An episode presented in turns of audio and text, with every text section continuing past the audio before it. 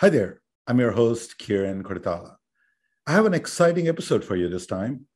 We had a panel discussion at N Squared, our inaugural conference in February 2022. And during this conference, we had a panel discussion with the greatest and smartest minds in higher education and human capital management. And we are bringing this panel discussion, a recorded version of this panel, panel discussion, just to be clear, as part of our new series called N Squared. Thank you for listening. This is our first panel for the day. We have Fred Emery here. And thank you, thank you. We needed that. I don't know if we can we can follow Imat's act here on making it exciting, engaging, and uh, scary and sad at the same time. However, this is uh, our first panel meeting. We have a um, few people that are joining in remotely. So I'm going to go over uh, the panels are fully loaded and we have a, we're heavily subscribed, if you will, and we have several panelists uh, on this. And on this panel, we have really, really exciting group of speakers. Um, starting with, obviously, Fred Emery uh, from TouchNet. Fred, Thank I'll you. let you introduce yourself. Hi, I'm Fred Emery. I'm Senior Business Development Manager with TouchNet. And if you're not familiar with TouchNet, TouchNet provides transaction solutions for colleges and universities, um, payment processing for tuition, marketplace, e-commerce, as well as credential transactions, payments permissions on campus for access control, dining, bookstore, vending, all those different types of functions.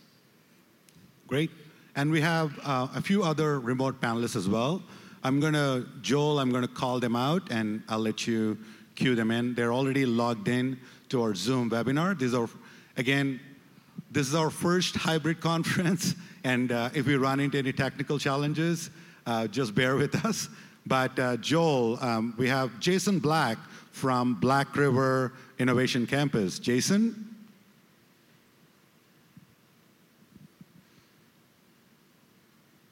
Uh, Jason, you're still muted. My apologies. Thank you very much uh, for having me here. I wanted to just offer some quick information about myself. I've got one of those interesting higher ed backgrounds where I've been a teacher, I've been an administrator, and I've been a student.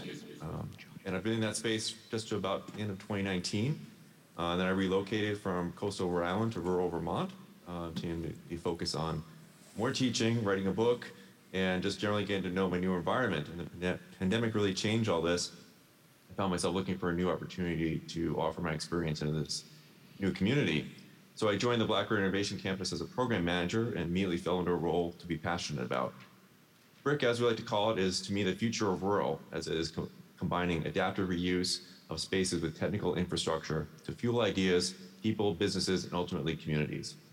Our co-work space, Part Entrepreneurial Hub, Part Club, I like to see BRIC as a technological touch tank to inspire and support while developing all ages looking for the future. Uh, we have programs in digital skilling, offer special events, bring innovative opportunities to this rural environment, and offering those that seek it a path forward to a career in tech. Today's topic is really important to me. It resonates. I'm looking forward to sharing and learning more from the panel. Thank you for having me. Thanks, Thanks Jason. Jason. That was really good. Uh, Jason was supposed to be on site and he ran into some last minute complications. But thank you so much. You're looking good in there, in there Jason. Thanks very much. Happy to be here. We also have some exciting guests who are also close friends. Uh, Lauren Harris, uh, you heard all about PageUp in the last 15 minutes.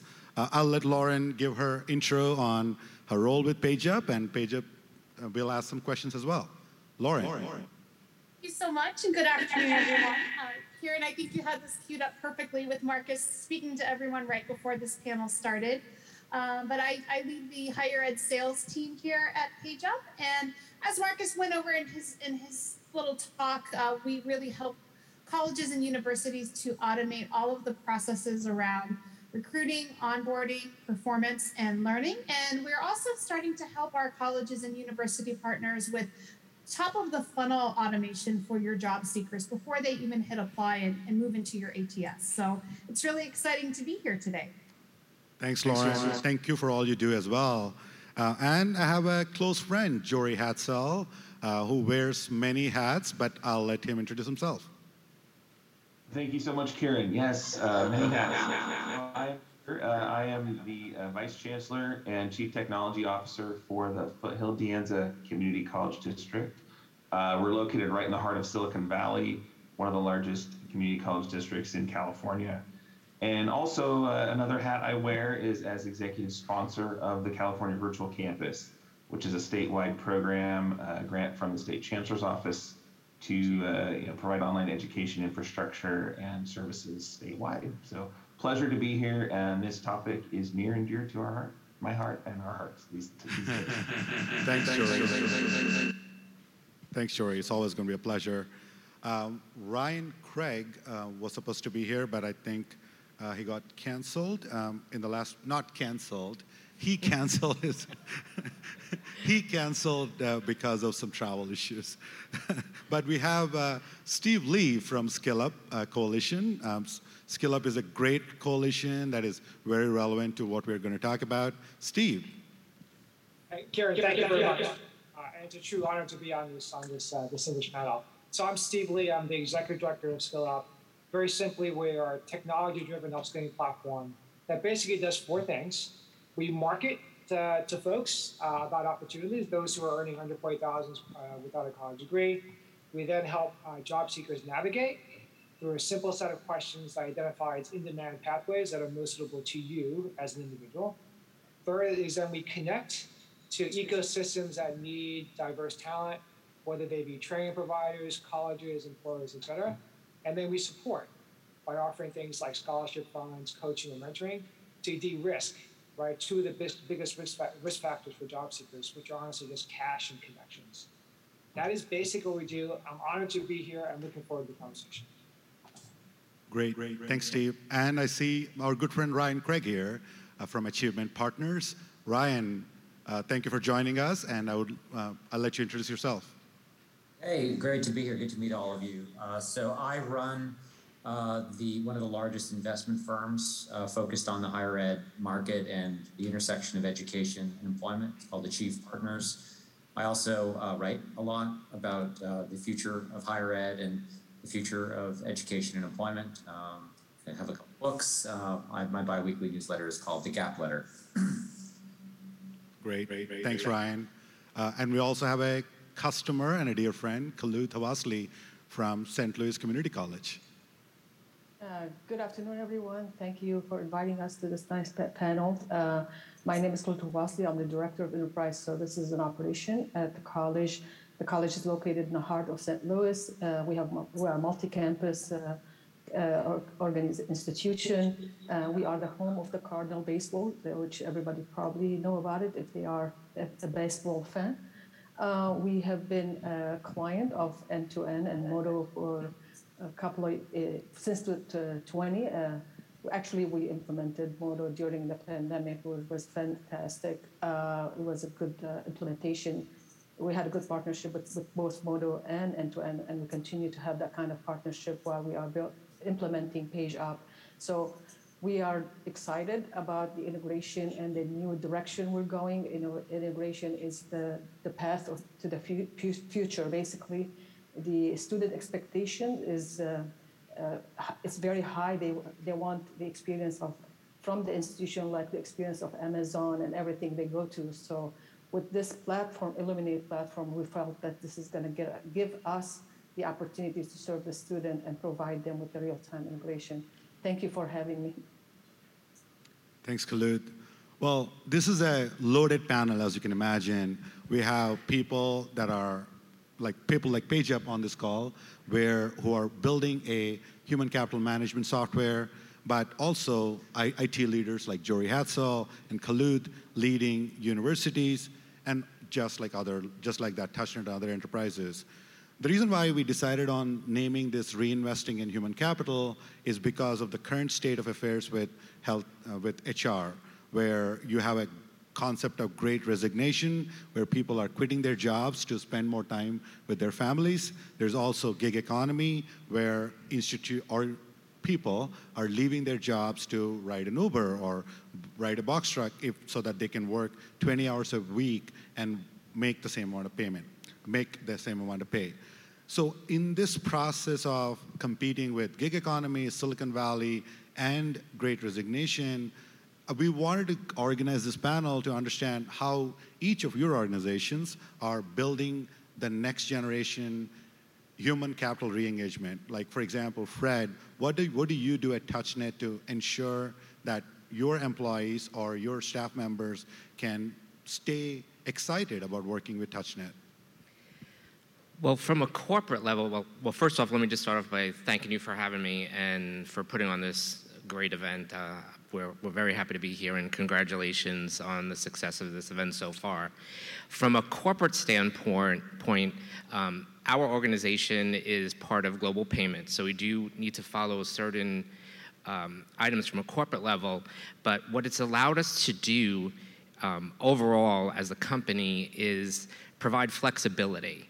Um, as a company, for our team, we sort of looked at what the issue at hand was um, and acknowledged that our team members wanted more flexibility, um, a better work environment, um, better work life, and um, having more collaboration with their other team members. So we did then go. Uh, as a company and offer our team members the ability to select whether they could be remote whether they wanted to be hybrid uh, and come into to work a couple of days a week. And we had sort of hoteling uh, applications within our, our organization, or whether they wanted to be um, within the office full time. So we did offer our team those. Um, those abilities to, to make that selection. Then within our products that dealing with our campuses and our clients, we also acknowledged the need in those locations and from a, an approach, we said who's who's really affected by um, the, the, the human capital management and initially the thought process is well what do we need to do to help with the staffing because staff uses our product on campuses but the other side is are, of course students and um, we then looked at how we can better enable our campuses to provide flexibility to their staff and students, how they can help meet their better work life, and um, how we can be a part of the solution, part of that puzzle. Um, we feel that really investing in human capital management is a larger scale uh, puzzle that involves multiple partners, and we can't be the only one that is uh, obviously uh, solving it. We need to be a, a, piece of that puzzle with our partners to solve the needs. You're absolutely right. Uh, you said the right term. It's about piece of the puzzle because 20 years ago, it was all about compensation. It's all about bonus or maybe some things like uh, health benefits or vision benefits. Now we are competing with things like Amazon Web Services. You know, our friends are here, where they're offering up quarter million dollars starting salary to some of their people. And when you're competing with that, the quality of work is more important or just as important as the compensation. So there are two dimensions to it. I want to talk to, I want to see what Jory thinks about it because Jory is kind of sitting in the middle of Silicon Valley and uh, dealing with San Francisco organizations like the Facebooks and Amazons of the world and trying to keep his employees happy, excited, and uh, hopefully retain. So, Jory, how do you wrestle with that demand and competition?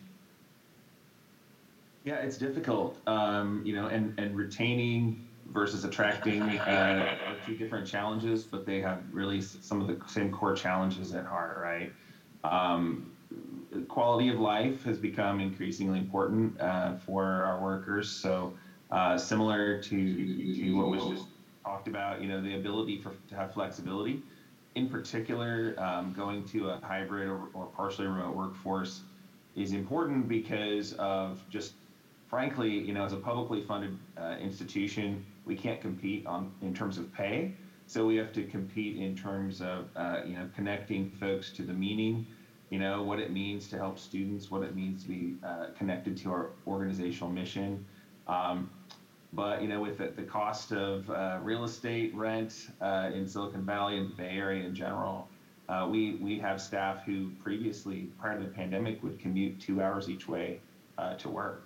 So um, it's a challenge. Um, definitely looking at any type of, of benefit in terms of remote work and also shifting the culture i think is important so you know now folks don't you know if they're working remotely it's okay to have a you know a pet come onto a zoom call uh, you know our organization doesn't frown upon some of that lack of formality that we probably would have had before um, and so those are some of the ways we're, we're dealing with it but every time someone leaves the organization there's a ripple effect and so we're we're also really trying to focus on uh, you know, planning for, uh, as you mentioned, the great resignation, you know, succession planning and the creation of opportunity and upward mobility for folks um, is another way we can give them meaning. Great. Thanks, Jory. Again, you're absolutely correct. Focusing on the employee quality of life and welcoming the pets and kids and toddlers banging on tables. Uh, Subhash, I'm looking at you. when the conference two meeting is going on, is something part of it. If anything, we welcome welcome that as part of the new reality.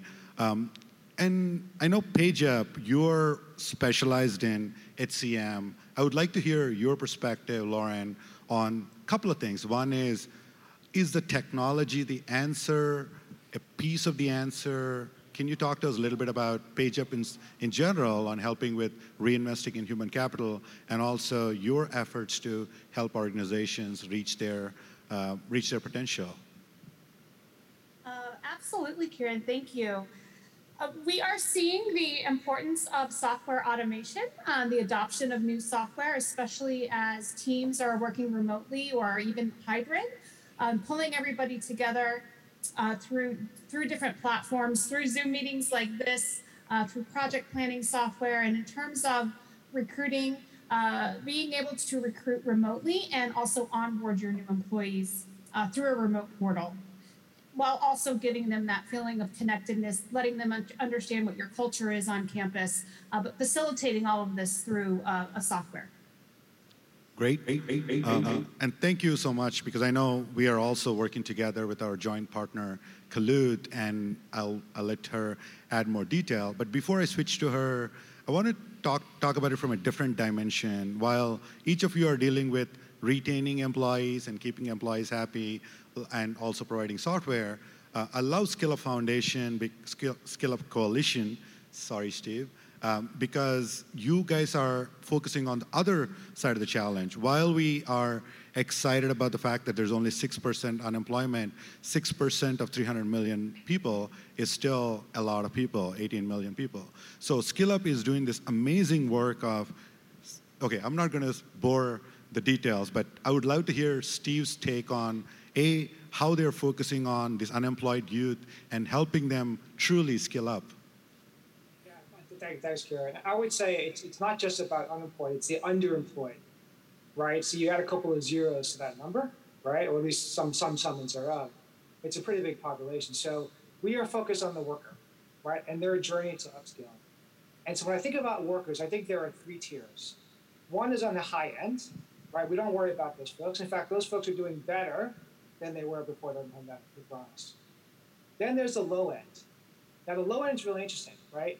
Because there are there are jobs out there, but the shift has happened, right? So because of gig and because of delivery service, things around like warehouse jobs, drivers jobs have become more uh, pertinent, but those have not replaced the jobs that have been lost in the retail sector, the hospitality sector, et cetera.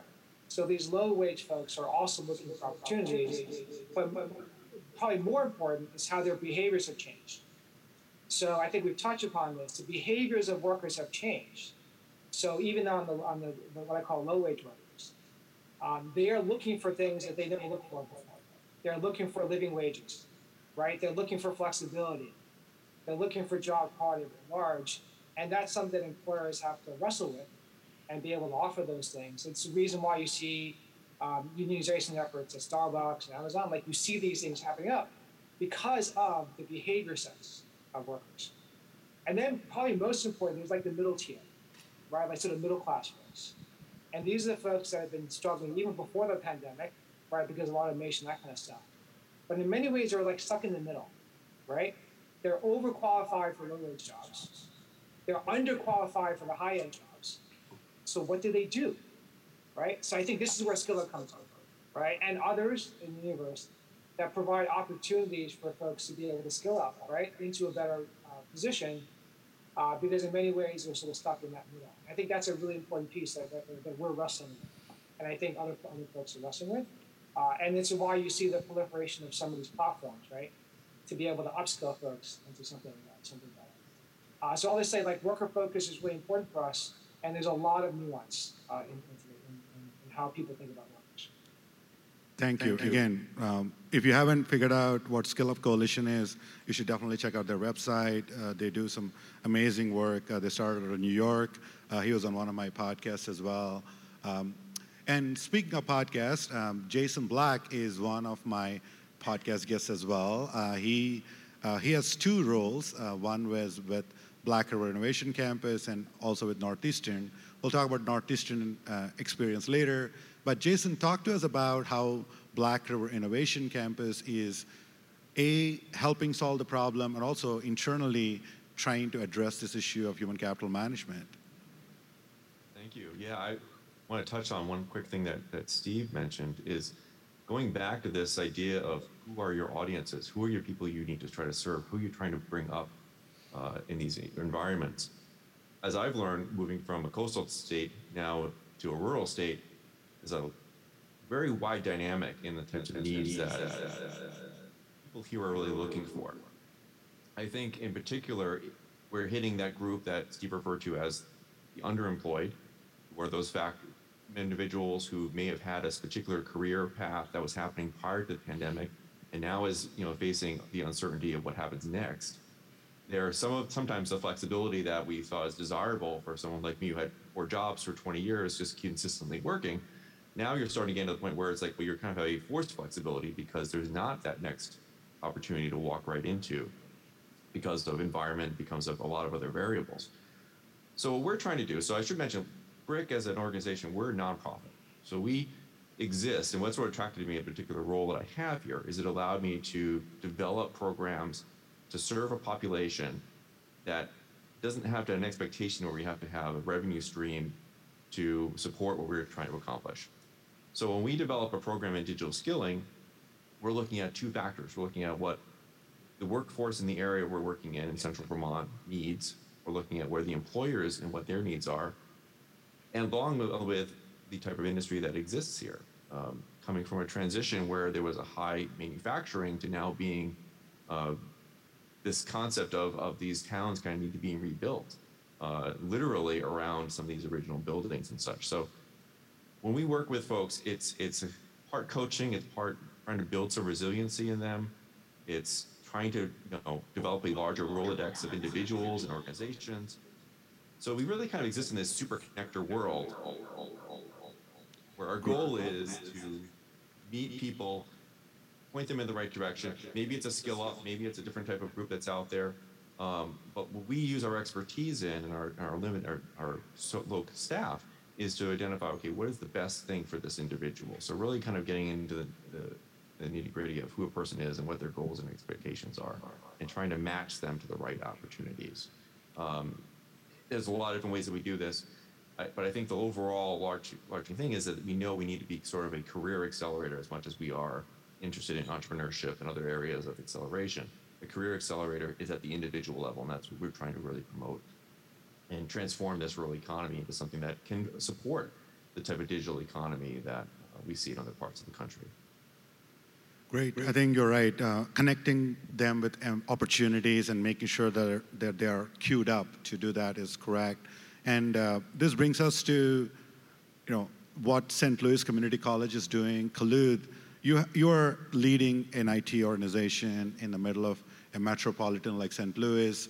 What are some of the challenges you face with retention uh, in this global economy? Because one can argue that, well, Silicon Valley is one domain, but in this new model where there's a concept of a commuter train between Austin and San Francisco, which means that people are working in Austin uh, for companies in San Francisco, that is no longer a challenge anymore. People can work from wherever. So, are you seeing those trends in St. Louis with respect to employee recruitment and retention, and also just adapting to this? Yeah, I mean, uh, like every other institution and every company, uh, we are facing a lot of attrition and we are constantly recruiting new talent because even technology is changing and we're looking for different talents.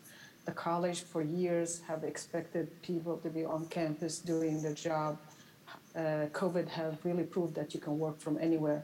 So we now to keep uh, our staff, you know, to, to, have retention, especially on the IT department, and uh, we have start giving a flex schedule to allow them to kind of show, give them quality of life, and we're trying to look for the better way to onboard uh, any new talent that we bring in, so we can keep them.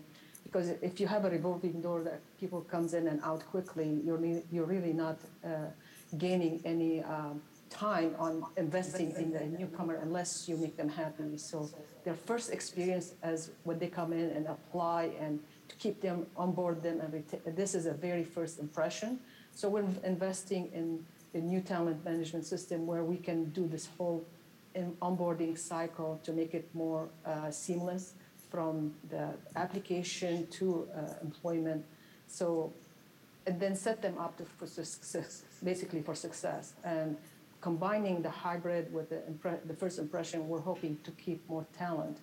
Uh, obviously, we don't pay like what other private industry pay, but again, focusing on the quality of life, better experience, and give them some opportunity to move up. I mean, we're trying to allow even our staff to be a mentor and to train uh, their the juniors staff to feel like they are empowered to be move up at some point when there is a vacancy to happen at some point. So yeah, uh, human capital is really a challenge at our at, at every colleges. I think uh, basically because of the compensation, but we try to mitigate it with other uh, secrets.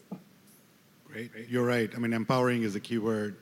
Speaking of which, uh, Ryan uh, has a unique perspective here. Ryan is a lifelong investor. At least he's been an investor all the time. Uh, all the time I knew him for the last 10, 12 years. he has led several investment banks. Uh, I like, I would like to hear Ryan's perspective because he is not only looking at organizations and uh, entrepreneurship opportunities from a investor perspective, but also he's looking at the greatest innovations with respect to human capital management, whether it's on retention, employee benefits, um, and, and the like. So, Ryan, what are you seeing with respect to Achievement Partners by itself, but also just the industry in general on the latest trends and with respect to gig economy and human capital management? Sure. I mean, that's a, a, huge topic, but I'll focus on two trends in particular. We're, we're, we're focused on the intersection between the world of uh, education and the labor market. Uh, and we see uh, a huge disconnect between what our education system is producing and what employers are are seeking, and that's exemplified in the fact that we've got over 10 million unfilled jobs, uh, and we have, you know, still almost half of all students graduating into underemployment. So big, big disconnect in terms of what's what's going on. Uh, we see uh, in terms of the sort of at the career launch stage, the uh, the gap uh, between uh, post-secondary education and employment, the emergence of new intermediaries uh, that are going to bridge that uh, gap. Uh, we are actively building what we call hire, train, deploy models, where we're buying business services companies that are strategically located in sectors like software development, data science, cybersecurity, Salesforce, healthcare IT, and adding our term is last mile training. You might have heard that term uh, to uh, to those businesses. So, in addition to doing what they've done in the past, they now also provide purpose trained entry level uh, talent uh, to their clients. Uh, so the clients uh, are able to try that talent before they have to make a hiring decision. Uh, effectively, it's an apprenticeship uh, model, and our goal is to scale apprenticeship beyond the building and construction trades into tech and healthcare and other growing sectors of the economy.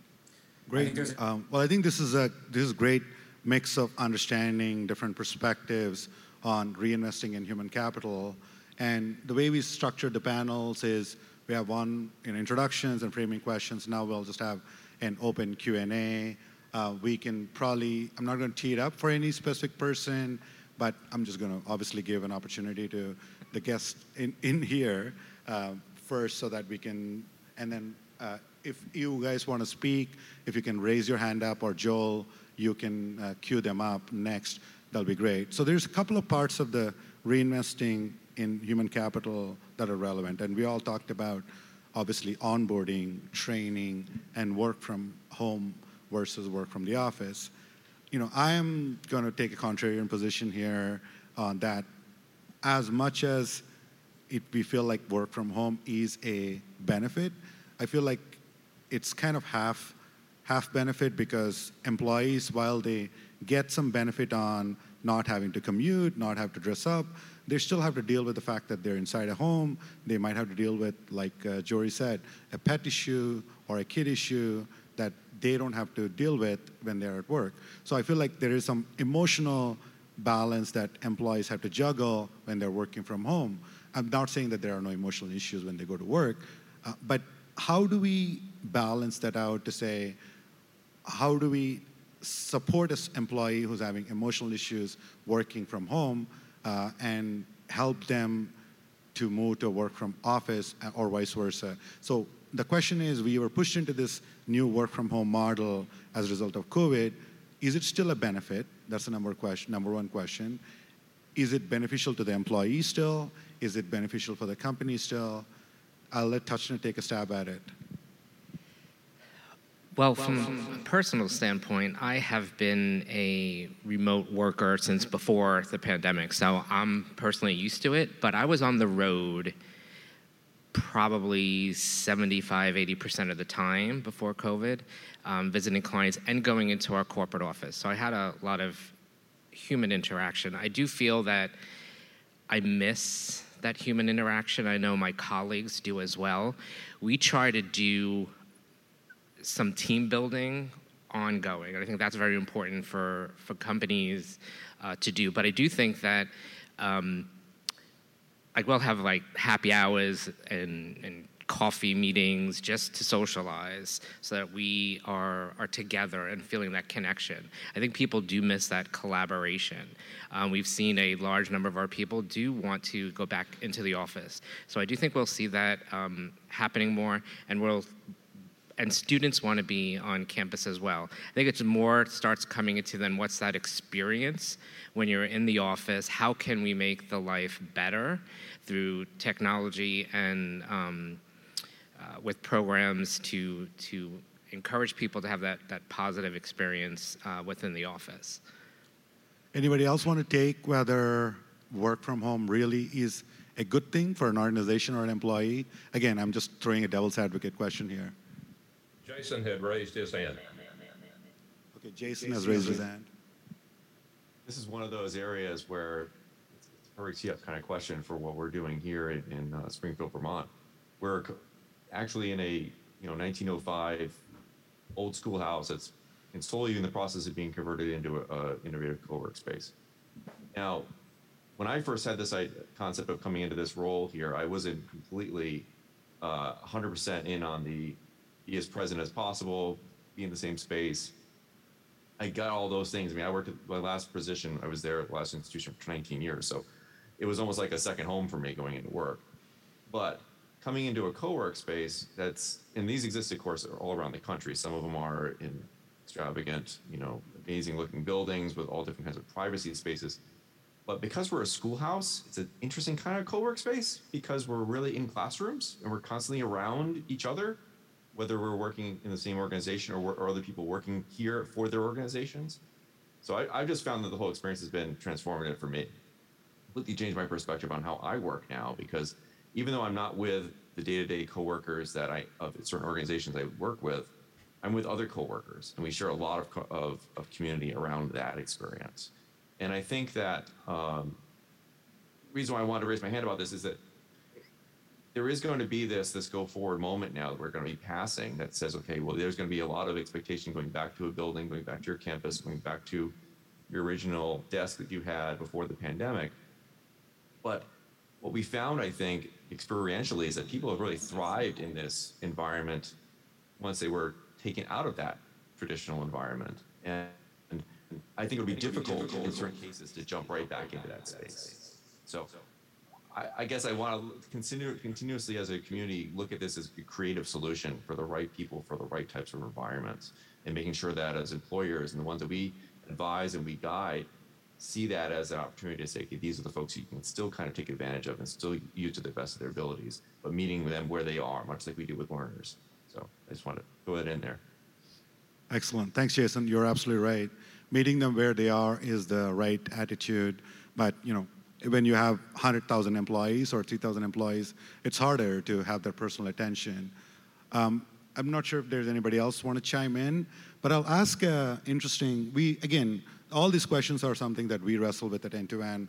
Fortunately, we are very small, like we have less than 30 employees, so we can be a lot more creative. Uh, so one of the interesting things that we have done with N2N uh, to, for a lack of a better word, incentivize our employees to come work for the office. Um, we opened our offices in March, uh, May, and uh, we started offering what's called a daily lunch program, where each employee can decide. Uh, it's not just bringing in pizza every day or subs every day. Each employee can, uh, each week, each day, uh, week, and one of the employees picks which restaurant they want the food ordered from. They collect the orders and submit it through DoorDash or Uber Eats, or, and the order. Sometimes it's Indian, sometimes it's Chinese, sometimes it's uh, Italian, whatever it is. But they're making a choice and they're they're bringing it in. So we kind of started off, started off thinking that it's going to be a fun thing for a month, but uh, you know it's been like eight months and we're still continuing the program. So the, uh, the question is, and we'll let all the, um, all the attendees, panelists answer this, is there anything interesting that each of your um, companies have done to incentivize in a non-compensatory, non-traditional benefits manner to make your employees feel excited or engaged? Uh, Fred, you want to start?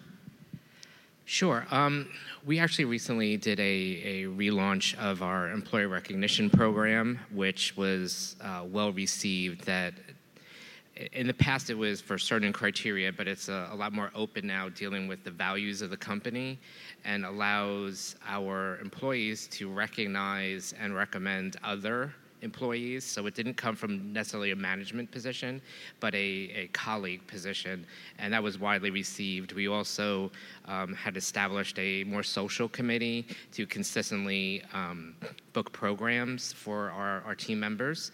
Um, and then the third thing that was really well received is we got a keg. I'm just going to be straight honest. Uh, there's a keg in the office now, so that always works well, keg always works, right? yeah. you can be in a fraternity or sorority or obviously an organization. You're right. Um, let's start with the, you know, the, the remote panelists. Uh, tell us about the funniest or, uh, or yeah, most interesting thing that you have done to engage better with your employees, whether it's with your work from home or work from the office. I'll let, uh, I'll start with Khalid and uh, go counterclockwise, I guess. Khalid? Yeah, I mean, uh, the work from uh, home, it's not 100%, is not really something that uh, we are striving for. We will continue to do flex. In, at the end of every project, we usually have a celebration and we cake for everybody to come together and celebrate the project.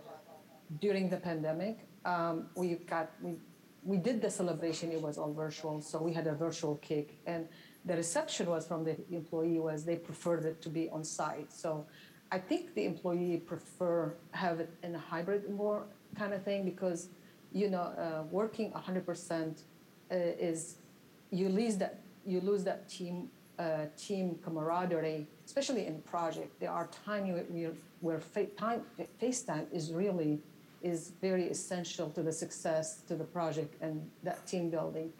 So um, we are doing back to, to work and we're doing some lunch, you know, gathering together at lunch once, uh, once a week, uh, whenever possible. Uh, we're back to office like three days a week now, not full 100%. So they, they are seeing each other and they appreciate it and they're asking to make sure when someone's in, the other person in, and kind of uh, rotate who are in, not everybody keep the, like a rigid schedule. So they get the opportunity to see others that have not seen for a long time. Uh, uh, we also have invited everybody at one time when we had two retirees who left. We invited everybody to come in in person and have a cake and so forth. And they all kind of welcome, even though everybody was masked up, but they have appreciated coming in to celebrate the you know the all the the success that these two retirees have happened. So um, we're doing a little bit here and there, but I think eventually we'll continue to do you know hybrid. But we're going to have to keep um, the FaceTime at some point.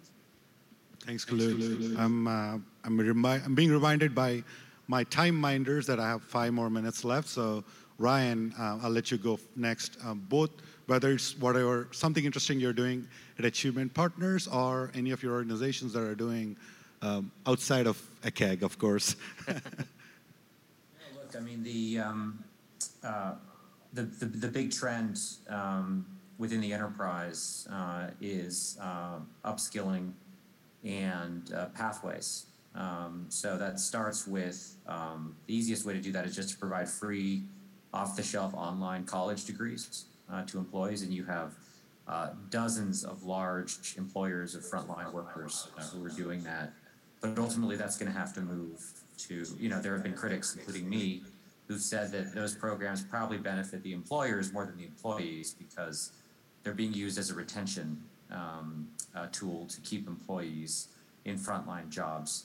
Uh, and the real question is, is it providing additional value to the employee in terms of human capital development, in terms of career advancement, and so forth? And uh, what's likely going to need to happen is a you know significant customization of those um, off-the-shelf online degree programs to pathways that are specific to going from point A as a frontline worker at Amazon to point B, which is a much better job at Amazon. Those individualized pathways don't exist yet, but uh, it's a huge opportunity, and there are whole different groups of uh, actors in the education and training market who are running after it.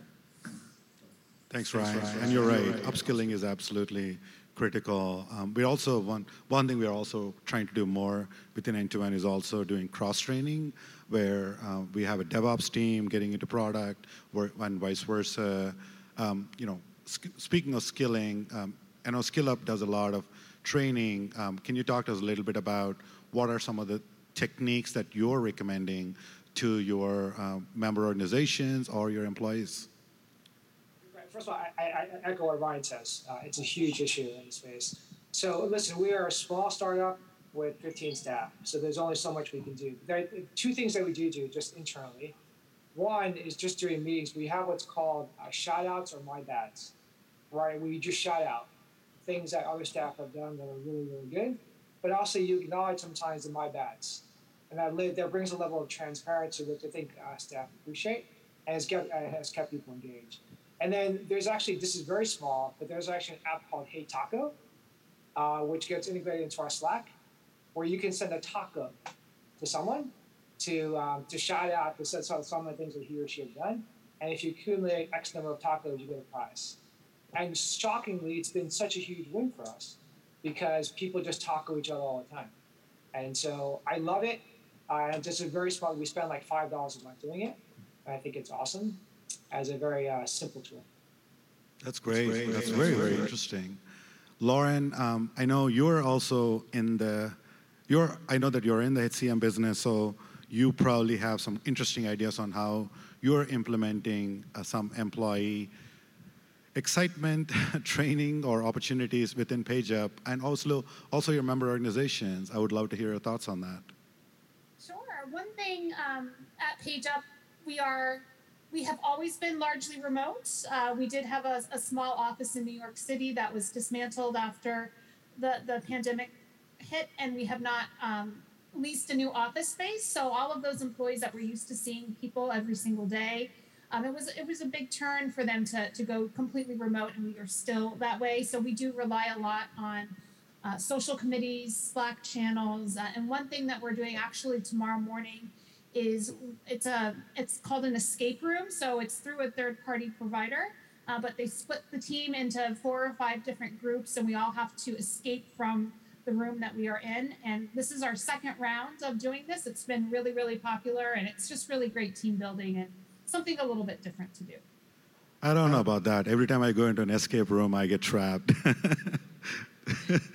so, Jory, uh, talk to me about uh, what you're. I know you're leading two organizations, both with California Virtual Campus and Foothill De Anza. uh, where are where do you see some of the exciting things you're doing uh, that we can all learn from? Well, I think I want to start giving tacos out for one. That's pretty exciting. I, love that idea.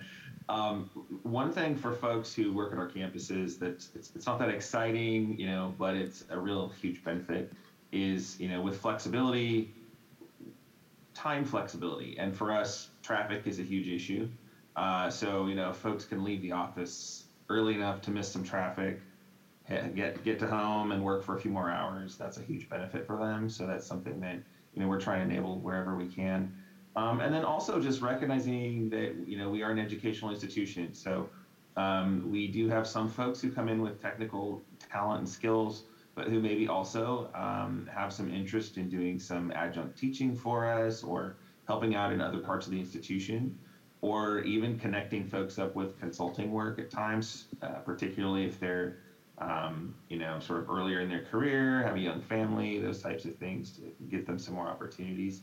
So um, definitely investing in that professional development is, is huge for us. I agree. Professional development is the key uh, for employee growth. Uh, one thing we have also seen is to um, like spice things around uh, at N2N. We, you know, I, I can, I'll talk a little bit about keynote in my keynote where we're asking people that they have never done anything before. Like Arjun, uh, who's a programmer, has now figured out he has he used to sing before, but bringing those internal inherent talent uh, is also makes them more passionate and excited. Uh, Jason, I know we are running out of time, but I want to hear your thoughts on what you're seeing from Trent's perspective, both from Northeastern and Black River campus, Black River Innovation Campus.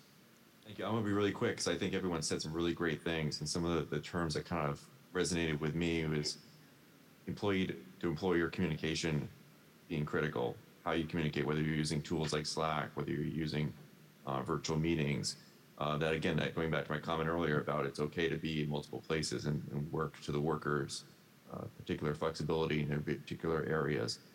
The other thing I think is really important is this idea of, of employers showing investment into their employees. I love the idea of encouraging professional development, especially through the pandemic, and also pushing them towards potentially degree-based opportunities down the road. Also, that they can show that that we value each person, each individually for the skills that they're bringing into the organization. I think that needs to really be continued and be, be celebrated as much as oh the cakes and the tacos, all those great things. I think it's working with Skill Up, working with all these different groups to show your employees that you have invested in them and you want to see them try new things, feel like they can be at a job, for 19 years or be at a job for five years or 10 years, whatever that, that term might be best for that individual. So I'm really encouraged by what everyone shared here. And I, um, I think this is a, a, good representation of what's really to come as we move away from this pandemic, hopefully. Great, great, great. Thank you, Jason. I really appreciate it.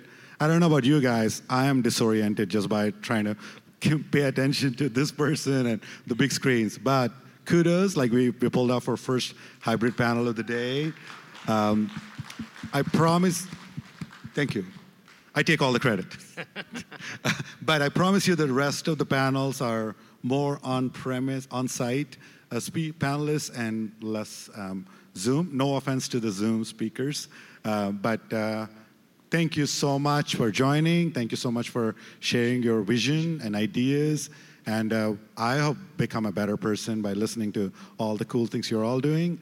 Again, thank you so much for join, joining this uh, panel. Thanks, everyone. Thank you. Thanks, everyone. Be well, everyone. Take care, guys.